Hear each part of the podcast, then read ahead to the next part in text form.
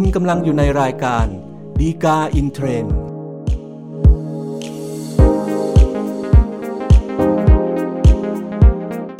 สวัสดีครับท่านผู้ชมท่านผู้ฟังทุกท่านนะครับ พบกันอีกครั้งกับรายการฎีกาอินเทรนด์รายการที่นำสาระดีๆ ที่น่าสนใจจากคำพิพากษาศาลฎีกา จัดทำโดยกองสารนิเทศประชาสัมพันธ์สำนักงานศาลยุติธรรมนะครับ อย่าลืมเช่นกันนะครับ ถ้าเกิดท่านต้องการติดตามสาระจากเราอย่างทันท่วงทีนะครับ กด subscribe หรือติดตามไว้นะครับ เพื่อที่ว่าเวลามีตอนใหม่ๆเนี่ยท่านจะรับแจ้งอย่างรวดเร็วแล้วก็ทันท่วงทีนะครับสำหรับประเด็นที่น่าสนใจที่เรานำมาพูดคุยกันในตอนนี้นะครับก็เป็นเรื่องของการลงโทษแล้วก็บวกโทษในคดีอาญานะครับ ซึ่งปกติแล้วเนี่ยในการดำเนินคดีอาญาต่างๆนะครับ การลงโทษผู้กระทำความผิดเนี่ยก็เป็นเรื่องที่มีความสำคัญและก็จำเป็นถูกไหมฮะเพราะว่าถ้าไม่มีการ กำหนดโทษแล้วก็ลงโทษที่เหมาะสมเนี่ยมันก็อาจจะทำให้เกิดความไม่สงบเรียบร้อยขึ้นในสังคม คนที่กระทำความผิดเนี่ยก็อาจจะไปกระทำความผิดซ้ำๆซากๆนะครับ เพราะว่าอาจจะไม่รับโทษหรือรับโทษไม่เหมาะสมกับความผิดที่กระทำไปนะครับ แต่ว่าบางครั้งเนี่ยศาลก็จะเห็นว่าการกระทำที่ทำไปเนี่ยสมควรให้โอกาสในการที่จะกลับตัวกลับใจนะครับ แต่บุคคลได้โอกาสเหล่านี้นะครับบางครั้งก็หวนกลับไปกระทำความผิดอีก ซึ่งก็ทำให้เกิดปัญหาขึ้นมานะครับที่ว่า ในคดีเรื่องนี้นะครับปัญหาที่เกิดขึ้นก็คือว่าถ้าเกิดคดีก่อนเนี่ยจำเลยเคยรับการรอการลงโทษมาแล้วมากระทำความผิดซ้ำนะครับ การขอให้บวกโทษคดีก่อนนะครับที่รอไว้เนี่ยจะต้องทำภายในกำหนดเวลาเท่าไหร่นะครับ ก็จะเป็นประเด็นที่เรานำมาพูดคุยกันในตอนนี้นะครับสำหรับเรื่องราวที่เกิดขึ้นนะครับ ก็สมมุติว่าชื่อในเสือแล้วกันนะครับ ได้เคยกระทำความผิดอาญาเรื่องหนึ่งนะครับศาลในคดีนั้นเนี่ยก็ได้มีคำพิพากษา ให้ลงโทษจำคุกในเสือเนี่ยหเดือนปรับ 15,000 บาทนะครับ โดยให้รอการลงโทษจำคุกไว้เนี่ยนะครับสองปีนะครับ โดยตอนที่มีการพิพากษาคดีเรื่องที่ว่าเนี่ยนะครับ ก็ประมาณเดือนเมษายน 2554 นะครับ ปรากฏว่าต่อมาหลังจากนั้นเนี่ยนะครับ ประมาณเดือนกรกฎาคม 2554 นะครับนายเสือก็ไปกระทำความผิดอีกเรื่องหนึ่งนะครับ ในข้อหามี ไว้เพื่อจำหน่ายซึ่งเมทแอมเฟตามีนแล้วก็จำหน่ายเมทแอมเฟตามีนด้วยนะครับก็เลยเป็นที่มาของการที่ว่าเกิดปัญหาคดีกระทำความผิดซ้ำขึ้นมา แต่ว่ากว่าที่จะมีการจับตัวในเสือได้ แล้วก็มีการฟ้องคดีต่อศาลเนี่ยนะครับพนักงานอัยการก็ยื่นฟ้องต่อศาลเนี่ยในปี 2563 นะครับ โดยในการฟ้องเนี่ยพนักงานอัยการก็ได้ร้องขอให้บวกโทษในคดีก่อนเนี่ยมาบวกครับ โทษในคดีนี้ด้วยนะครับ ก็เลยเป็นที่มาของอปัญหาในคดีเรื่องนี้นะครับ ซึ่งในเรื่องของการบวกโทษที่รอไว้นะครับ อันนี้ก็เป็นเรื่องที่ประมวลกฎหมายอาญานะครับมาตรา 58 ได้กำหนดไว้นะครับว่าถ้าหากจำเลยเนี่ยมากระทำความผิดอีกนะครับภายในเวลาที่ศาลกำหนดไว้ในการรอการลงโทษนะครับ โดยที่ความผิดที่ว่านะครับไม่ใช่ความผิดที่ได้กระทำโดยประมาทหรือความผิดละหูโทษนะครับ แล้วก็ในคดีหลังเนี่ยศาลจะพิพากษาลงโทษจำคุกนะครับ ก็ให้ศาลที่พิพากษาในคดีหลังเนี่ยนะครับ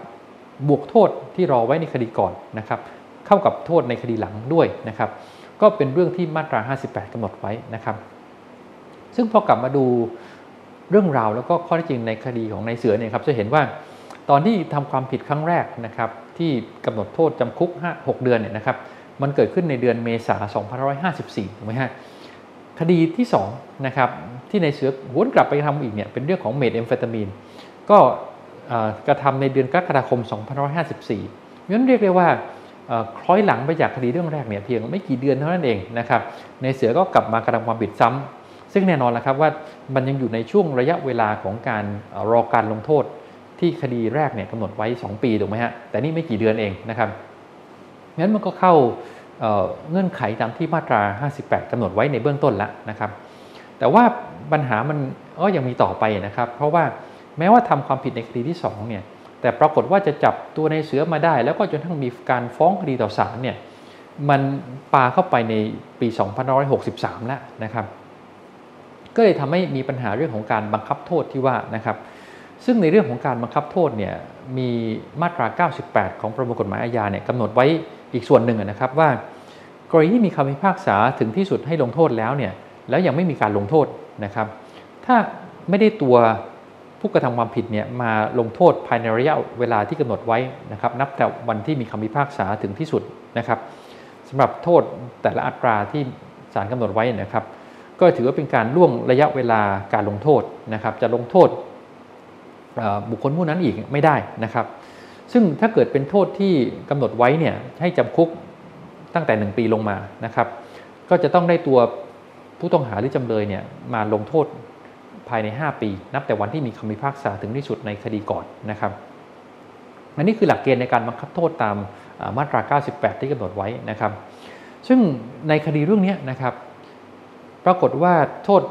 ในคดีก่อนที่ในเสือต้องโทษก็คือ 6 เดือนถูกไหมฮะงั้นมันก็ถือว่าอยู่ใน 1 ปีแหละ เว้นก็เข้าหลักเกณฑ์ตามมาตรา 98 ก็คือว่ามันต้องได้ตัวผู้กระทำความผิดเนี่ยมา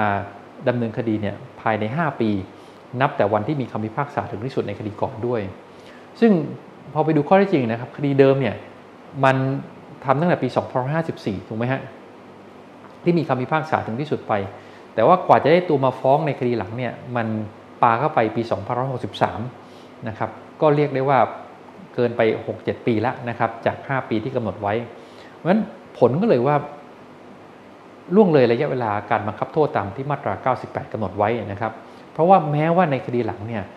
เป็นการขอให้บวกโทษในคดีก่อนก็ตามนะครับ แต่การบวกโทษในคดีก่อนเนี่ยมันก็ถือว่าเป็นเรื่องของการบังคับโทษในลักษณะหนึ่งหรือวิธีการหนึ่งถูกไหมฮะเพราะฉะนั้นเนี่ยเมื่อโทษในคดีก่อนศาลกำหนดไว้ก็จริง 6 เดือน แต่ยังไม่เคยมีการลงโทษตัวในเสือเลยนะครับ การที่จะเอา 6 เดือนที่ว่ามาบังคับโทษเนี่ยนะครับ ก็ต้องกระทำภายในกำหนด 5 ปี นับแต่วันที่มีคำพิพากษาถึงที่สุดในคดีก่อนด้วยนะครับ เพราะฉะนั้นในกรณีนี้ครับคงพอสรุปได้ครับว่า ในกรณีที่จะขอบวกโทษในคดีก่อนนะครับ ที่ศาลรอการลงโทษไว้นะครับการได้ตัวจำเลยมาดำเนินคดีเพื่อขอให้บวกโทษเนี่ยจะต้องอยู่ภายในอายุความที่จะบังคับโทษสำหรับโทษที่รอไว้ด้วยตามมาตรา 98 ที่ว่า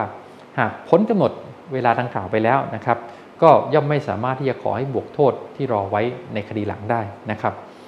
สำหรับท่านที่ต้องการศึกษาข้อมูลเพิ่มเติมนะครับ ดูได้จากคำพิพากษาสาริกาที่ 1142ทับ2565 ครับ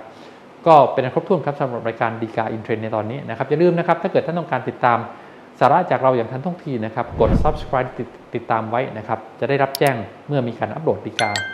ตอนใหม่ๆนะครับ อย่าลืมนะครับมาพบกันใหม่ในตอนหน้า ซึ่งเราคงพยายามสรรหาสาระดีๆ ที่น่าสนใจจากคำพิพากษาสารดีกา มานำเสนอสู่ท่านผู้ชม ท่านผู้ฟังทุกท่านเช่นเคยครับ พบกันใหม่ในตอนหน้าครับ สวัสดีครับ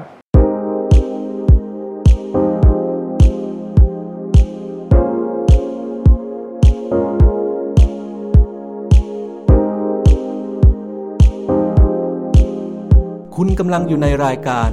ดีกาอินเทรนด์